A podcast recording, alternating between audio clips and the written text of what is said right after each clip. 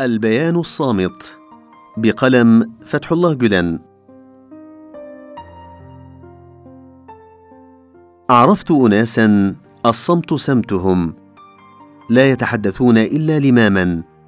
وعندما يقتضي الأمر فحديثهم غالبا إما لشرح معان تجلت في سلوكهم الأصيل وإما تفصيل لمشاعر عميقة يعوزها البيان أو تيسير لحقائق أشكل فهمها على من عميت بصائرهم.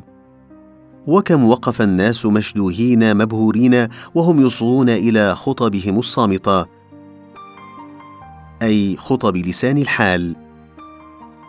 يا لله كم وكم بلغوا من عمق الحال والقلب حتى إن كل من يجلس بين أيديهم ويستمع إليهم ما أسهل أن يفهم عنهم ولو لم يكن ممن يعرف لغتهم فيزداد لهم إكبارا وتقديرا. وعندما كنا نحضر مجالسهم كنا نقول شهدنا أدركنا تشربنا لا سمعنا. كانت كلماتهم حكمة فإن لاذوا بالصمت شعرت بسهام في أعماقك ترمي بها نظرات منهم ترى الله عليها رقيبا.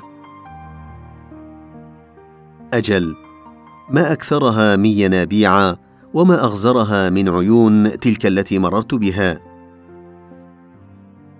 لكن وحسرتاه لم أستطع ملء دلوي فكان العبث والتسكع حرفتي.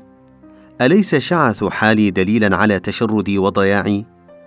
إنني ما زلت حتى الآن أشعر بأثر صمت هؤلاء الربانيين الذين إن تحدثوا فكلماتهم حكمة وإن صمتوا فاضوا فكرا وتاملا.